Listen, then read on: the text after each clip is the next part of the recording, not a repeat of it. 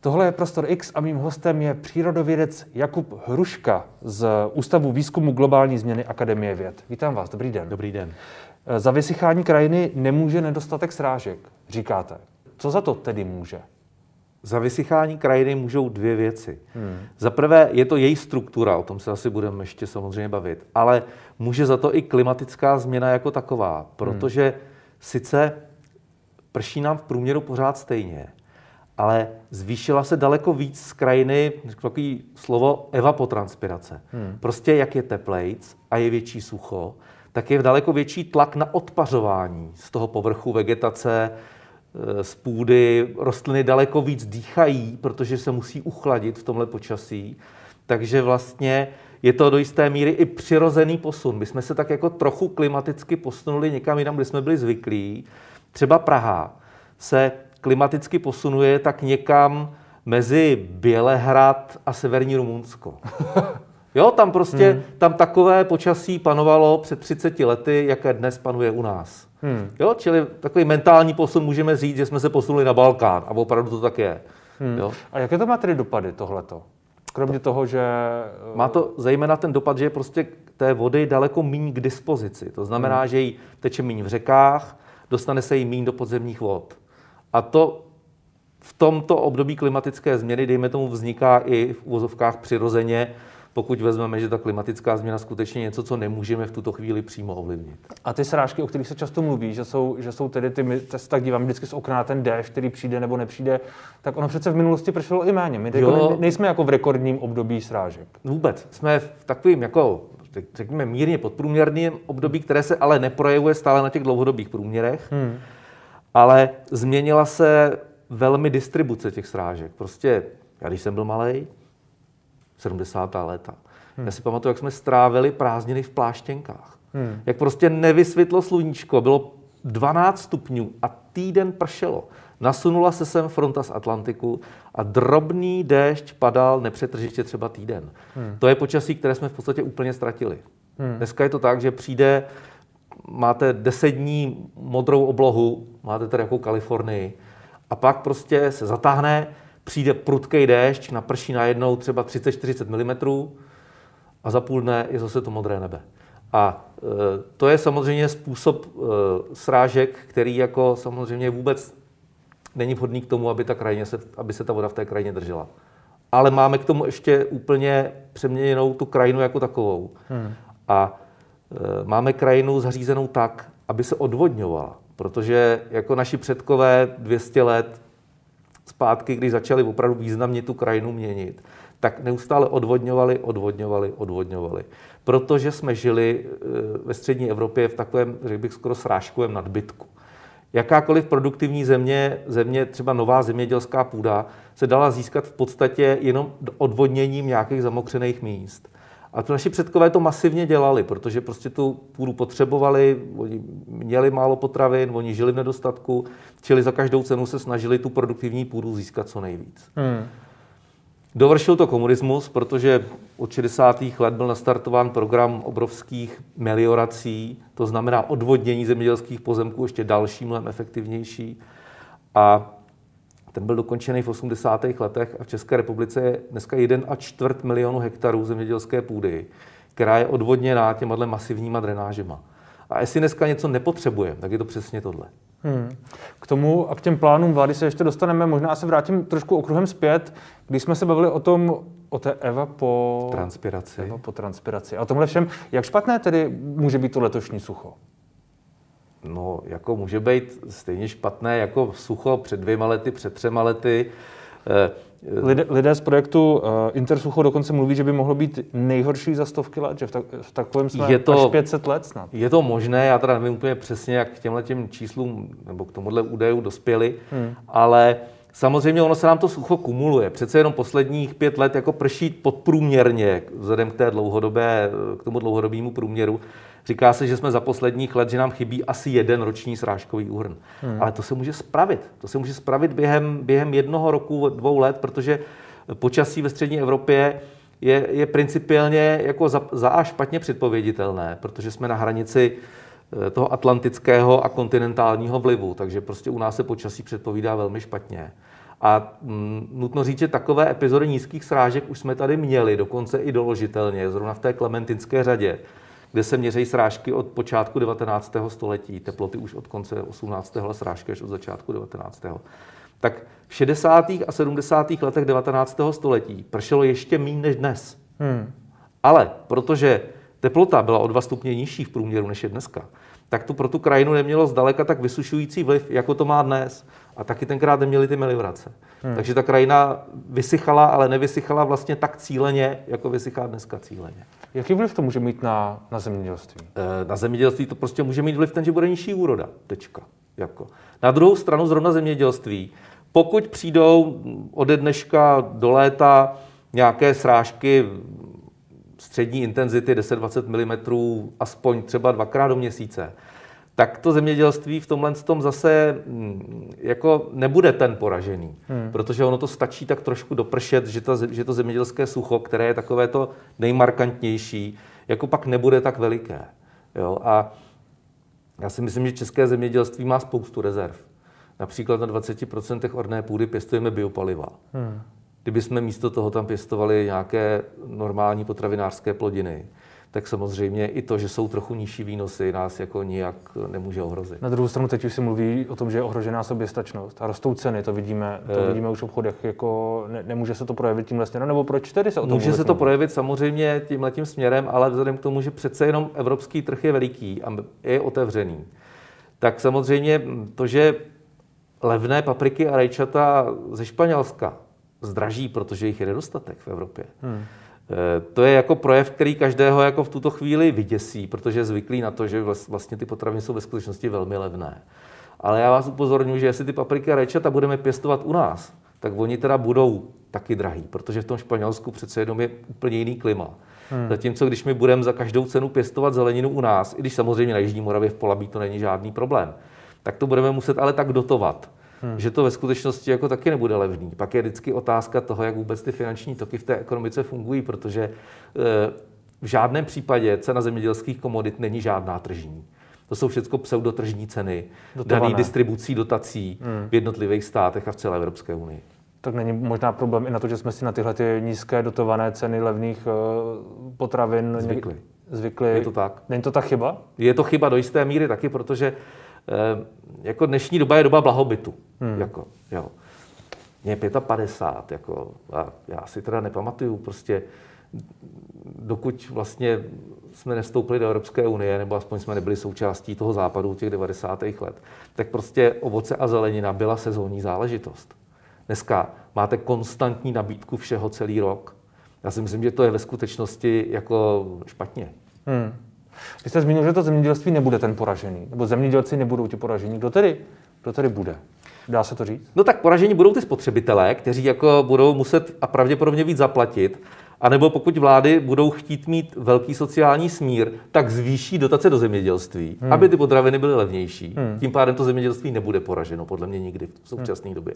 Hmm. Pokud jsou státy ochotny opravdu tak masivně intervenovat za ty levné potraviny, což se ukazuje, že jsou, protože je to evidentně jako naprostý politický eh, hotspot, že prostě jako samozřejmě žádná vláda si nechce dovolit, aby, aby v době jeho panování se výrazně zdražily potraviny. Takže samozřejmě stejně si to zaplatíme, akorát si to zaplatíme jinak. Hmm, na daních a podobně. Zaplatíme si to na daních, přesně tak. vy, jste, vy jste zmínil, že by stačil jeden dobrý rok toho deště, nebo že, že, že vlastně to, že nám chybí jeden rok deště, by šlo relativně rychle a dobře napravit. Ale proto by asi musely být podmínky, které možná v tuhle chvíli nejsou. Je to tak? No, teď nevím, úplně přesně nerozumím, ale takhle. To, že, to, že ten déšť může dopršet do toho dlouhodobého průměru, považuji za v podstatě jisté, že se to v nějaké dohledné době, v nějaké dekádě stane. Hmm. Klimatické modely pro střední Evropu říkají do budoucna, že množství srážek zůstane stejné, případně dokonce trochu vzroste. Hmm.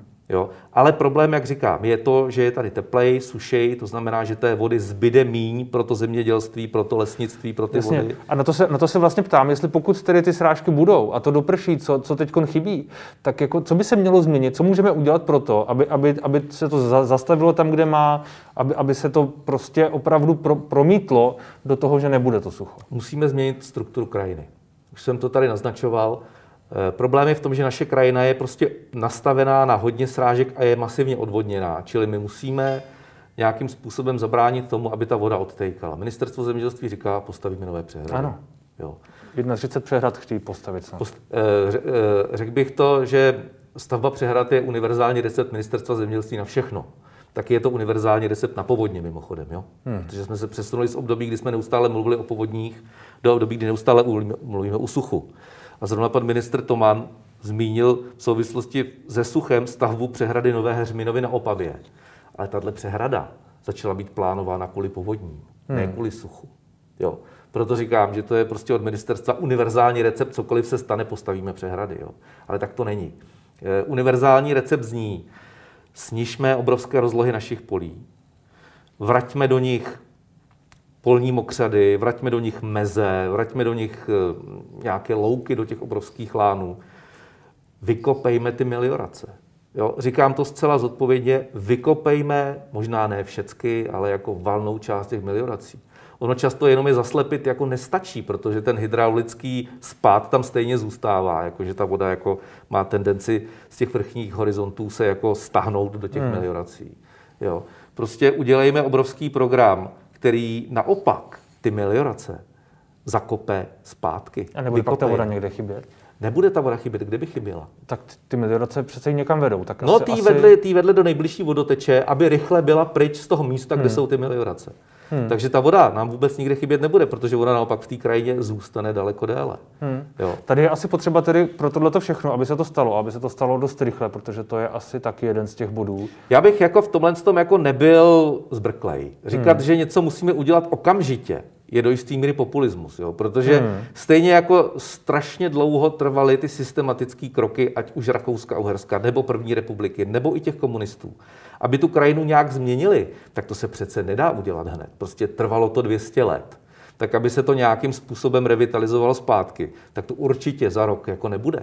Ale musíme o té možnosti vůbec začít uvažovat a musíme ji plánovat protože ministerstvo zemědělství nic takového neplánuje. Na druhou stranu, když Richard Bravec mluví o tom, že to letošní sucho má být katastrofické, tak jako plánovat na vy říkáte 200 let, jasně, no ale tak plánovat let ne, ale na dekády na, třeba. Na, na desítky třeba let je něco, co to sucho letos a příští rok a ten další rok jako asi nevyřeší. Určitě ne, ale musíme se s tím naučit žít. Protože, s tím suchem. S tím suchem. Hmm. Aspoň po nějakou dobu.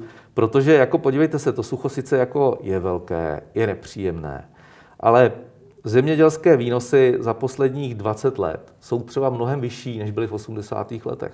To zemědělství je dneska daleko efektivnější, co se týče jako vůbec toho pěstování plodin. Další věc je ta, že jako ano, problém může být pitná voda.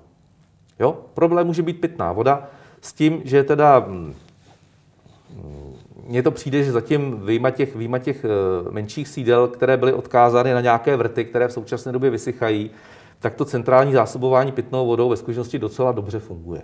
Jo? A, eh, a tam, že není potřeba dělat nějakou nadměrnou paniku. Eh, kde ta voda jako bude chybět možná ze všeho nejvíc, jako tak jako řekl bych v nějakém sektoru, tak je to teda v lesnictví. Hmm. Jo? Myslím si, že obrovský problém jako právě toho, co jsem říkal, ty změny klimatu, nedostatku deště, a toho daleko většího tlaku na to vypařování se nejvíc projeví v lesích. Nakonec víte, že tady máme od roku 2015 velikánskou kůrovcovou kalamitu, která je způsobená zase kombinací dvou faktorů. Za prvé, že jsme z dnešního pohledu zcela nerozumně ty smrkové monokultury rozšířili i do poloh, kam jako klimaticky nepatří. Ale protože jsme žili jako dlouhá desetiletí v době, kdy vody bylo dost, tak ono se to příliš neprojevovalo. Teď se to začalo projevovat v plné nahotě. My jsme na to jako věci upozorňovali už v 90. letech, že to fakt asi dál nepůjde, protože jsme znali ty, ty, ty scénáře vývoje klimatu, které se teda naplňují, musím říct. A říkali jsme, nepěstujte ty smrkové monokultury. To fakt bude malér. Malér je tady. Jako jo. A teď samozřejmě, eh, já si myslím, že jediná cesta, jak z něj ven, je opravdu radikálně změnit strukturu těch lesů. Jo? Prostě začít pěstovat lesy, které mají daleko větší zastoupení dřevin, které jsou suchomilnější v vozovkách nebo snášejí lépe sucho, že ty lesy mají být v převážné míře v vyšších polohách bukové, v nižších polohách dubové. že eh, ty smrky opravdu nemají tu budoucnost klimatickou, abych tak řekl. Jo. Přesto, když se podíváte dneska na Českou Moravskou Vysočinu, tak prostě na rozsáhlých rozlohách tam znova najdete napíchané hmm. ty smrčky metr od sebe. A já když tam tudy chodím, tak si říkám, jako se ty lidi zbláznili, jako prostě oni jako nevidějí, co se tady děje. A dospěl jsem k názoru, že oni tomu prostě nevěří, že už to tak nikdy nebude, jako to bylo dřív. Hmm. V tom není nic jiného. A bohužel tomu nevěří teda ani na ministerstvu zemědělství, evidentně. Jo.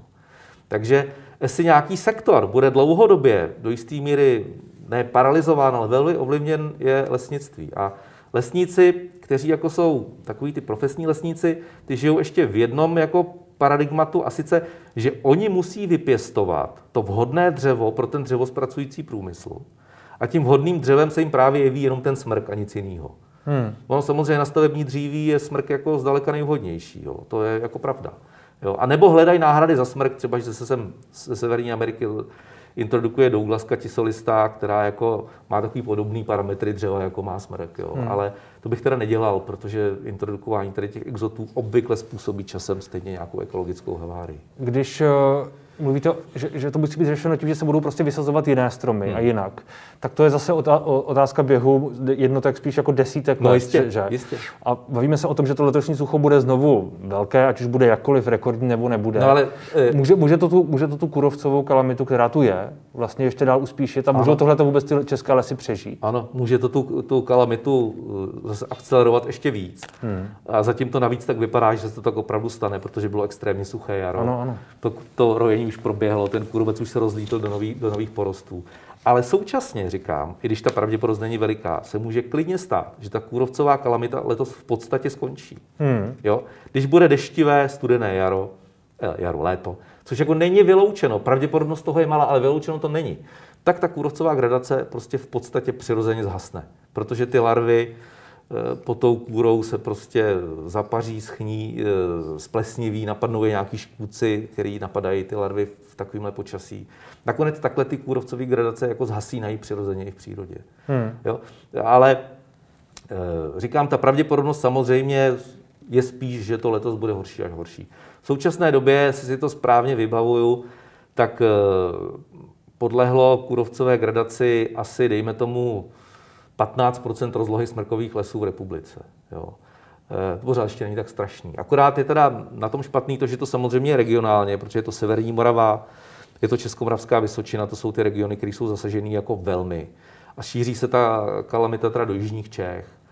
A i do severních, ještě pořád relativně v pohodě jsou západní Čechy. V západních Čechách taky nejvíc prší, protože jsou nejblíž tomu atlantickému vlivu. Ale Eh, může se klidně stát, že, že jako smrkové monokultury, jako způsob pěstování lesa, který v střední Evropě za posledních 200 let vlastní, každý středoevropan, když řeknete les, tak si představí ten majestátný smrkový les, hmm. kde se dají dobře sbírat ty houby, tak eh, to dost možná pravděpodobně skončilo. Padlo tu slovo panika. Máte, není, není pravda, že panika a strach se tu okolo toho sucha, které by vlastně vy sám říkáte, nemuselo být tak hrozné. A říkáte, že se s ním musíme naučit no, musíme žít, naučit žít. Uh, v příštích letech, že se tu trošku vytváří. Uh, Protože vlastně to, co, to, co mi říkáte, jsou to, jsou to, jsou to vážná, vážné věci, ale zároveň to vlastně není tak alarmistické, tak jakoby naléhavé, jako to někdy z médií a od některých jiných expertů uh, jakoby působí. Máte pravdu a otázka zní, a to, to bych tady, tady v médiích rád řekl, že je otázka, jaká je samozřejmě role médií v tom vytváření hmm. těch, těch, těch nálad, jo? protože před chvílí jsme tady měli covid a v médiích nebylo vůbec nic jiného než covid. Teď jsme se přesunuli do období, kdy teďka jako teď strašně řešíme to sucho. A mediálně to pravděpodobně bude do prvního pořádného deště. Hmm, Pak hmm. to v těch médiích zase jako ztratí tu, hmm. tu razanci a všichni se o to přestanou zajímat. Jo. Čili já si myslím, že jestli jako něco chybí dnešní debatě o těchto těch věcech, tak je to teda jako racionalita. Hmm. Nějaká racionalita, protože nakonec i, e, i, i ti ministři, e, kteří o tom mluví, o tom vlastně oni o tom mluví strašně exaltovaně místo aby o tom mluvili racionálně. Jo. Čili jako, já si myslím, že tu, že tu špatnou náladu a vůbec takovýto strašení tady vytváří politika. Že ta politika není racionální, že je iracionální. A že do jisté míry jako... A ty mluvíte nejen o suchu, ale i třeba o tom covidu. Ano, i o tom covidu. Hmm. I o tom se dalo mluvit daleko racionálněji, hmm. než se o něm mluvilo. Jo. A e, Domnívám se, že samozřejmě celý je, to, celý je to, kromě toho, že to je nějaký předvolební PR, tak si uvědomme, že tady jde obrovské peníze, protože stát dneska rozděluje obrovské množství peněz.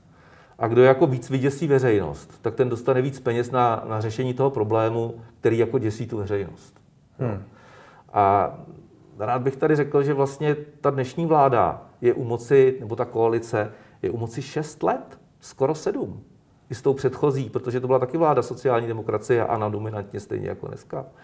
A jako, co teda dělali ty politici těch 6 let předtím, když teďka nás tady děsej tím, jak je to všechno špatně. No ale vy, vy zároveň říkáte, že technokratický přístup ke krajině tu byl už od roku 89, byly u toho vlády ODS, ČSSD, ANO, že vlastně všechny ty vlády se chovaly podobně okolo těch meliorací a dalších věcí vlastně podobně. To je pravda. A že AB je v tomto úplně stejný jako ti před ním, míním Andrej Babiš. Andrej Babiš. Čili tahle vláda, jasně, ale ty vlády předtím úplně stejně. Je to tak, je to, je to takhle. Já bych řekl, že eh, zatímco v těch 90. letech a začátkem toho nového milénia Eh, to bylo tak, že ona se tím tolik jako neděsila ta veřejnost. Že ty věci běžely tak jako víc, podpra- víc jako mm, v režii těch ministerstev. Tak ono to taky nebylo tolik vidět a cítit, ne? Nebylo to taky tolik a vidět, nebylo to tolik tak vidět. Je to pravda, no, měli jsme povodně zase na druhou stranu. Vzpomeňte si na to, měli jsme hmm. přece povodně. A to byl jako taky veliký impuls pro návrh stavby nových přehrad, jako se k tomu vracíme obloukem. Jo. Takže, hmm. takže eh, řekl bych, že, ta, že, že se dneska to odehrává jako daleko veřejněji, než se to odehrávalo tenkrát.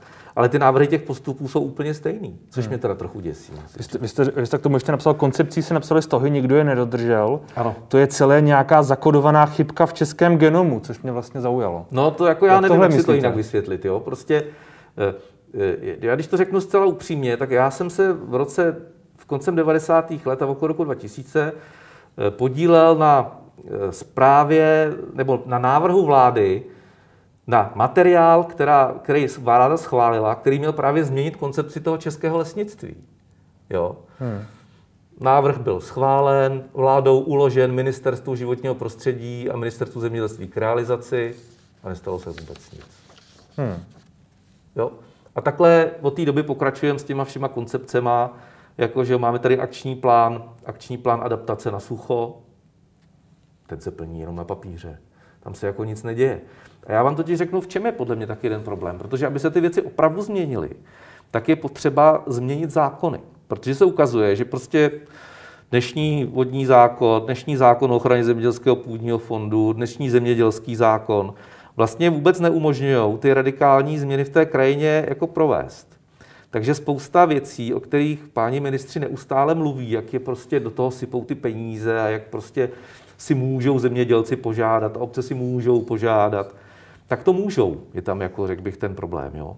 Že ty nástroje jsou dobrovolné, oni nejsou povinné. Hmm. Takže když si e, jako někdo chce udělat biopás na poli, nebo někdo si chce Eh, udělat eh, nějakou louku, tak jako může, ale nemusí. A naprostá většina těch zemědělských subjektů, ne všichni, jo, abych nepaušalizoval, ale naprostá většina těch velkých zemědělských subjektů, oni nic takového nestojí. Oni mají prostě nastavený svůj biznis na to, že tady přijdou takovéhle dotace, které jsou na plochu, který jim nikdo moc nekontroluje. Podmínky, aby je dostali, jsou velmi mírný a jako snadno splnitelný. Jo? A oni si nepřejou, žádný zásahy do toho biznesu, protože jim ho to komplikuje. Hmm. Nějaký dobrovolný mokřat a nějaký dobrovolný biopás, přijde ho někdo kontrolovat, oni nestojí o to, aby na ně chodili nějaký kontroly. Hmm. Jo. Takže eh, bez pochyby tady ta dobrovolnost se ve vztahu k tomu celkovému stavu krajiny docha- eh, ukazuje jako naprosto bezúba. Takže bude potřeba ty lidi trošku donutit. Přesně tak. Možná prostřednictvím těch dotací, nebo co by tedy... My jsme, my jsme zmínili, my jsme zmínili uh, ty přehrady, které jsou podle vás špatná cesta řešení. Tak jak, co tedy může vláda udělat pro to, aby to bylo jinak? Vláda může, jak už jsem řekl, jako sama iniciovat ten program, aby jsme něco udělali s těma melioracemi. To mi v tuhle chvíli přijde jako úplně neuvěřitelný, že tady máme milion hektarů meliorací a k tomu chceme stavět přehrady. Jo, takže vlastně jenom tak jako vytloukáme klín klínem. Rychle ta voda teče pryč, tak ji postavíme do cesty zase nějakou technickou překážku, mm. aby třeba tak rychle neodtekla. Jo. Ale e, dneska je to tak, že ty meliorace jsou součástí pozemků, o které, se, o které má vlastník pečovat. ale jako vlastník o nic takového pečovat nechci. Jako, jo. Ale současně nemám žádnou možnost do té meliorace jako nějak technicky opravdu zasáhnout. Jo. A už vůbec ne do těch centrálních svodných jako páteřních sítí těch meliorací, který patří státnímu pozemkovému ústavu a t- úřadu a ten je, ten je prostě vlastně povinen provozovat v souladu se zákonem. A zákon říká, že je má provozovat provozu schopně. Hmm. Čili ten zákon vlastně říká, když ty meliorace jsou v pořádku, provozujme je. Jo. Ale a tak to se musí ale změnit zákonem. Hmm. Jo, to se musí změnit nějakou opravdu významnou změnou legislativního prostředí. Další věc je ta, že když chcete po zemědělcích, to znamená po těch, kdo hospodaří, nějakou výraznější změnu v té krajině, tak oni vám řeknou, ne, to já mám pronajatý, s tím já nic dělat nemůžu. Hmm, hmm. To prostě není můj biznes, víte, to běžte na toho majitele, ať to udělá. Jo? A mají to z krku. Jo? Takže třeba existuje návrh zákona o zemědělském půdním fondu, který navrhla skupina sestavená z, z, z, z asociace soukromého zemědělství, topky pirátů a takových jako subjektů, která navrhla docela radikální změnu toho zákona o zemědělském půdním fondu, která říká, že ne, že majitel, ale ten, kdo hospodaří, je zodpovědný za stav té krajiny. Hmm. Jo? On je povinen vyjednat s těmi majiteli, aby tam měl nějaký minimální podíl těch krajinných prvků. Aby v půdě byl nějaký podíl organické hmoty, protože jako dneska jeden z důvodů, proč máme málo vody, je, že v zemědělské půdě ta voda v úzovkách nedrží, protože má špatnou strukturu fyzikálně chemickou. Není tam organická hmota, která se tam dřív dostávala hnojením. Dneska se tam může dostat třeba tím, že budete pěstovat mezi plodiny, které pak zaoráte. Jo? Hmm. To zemědělci taky dělají neradi.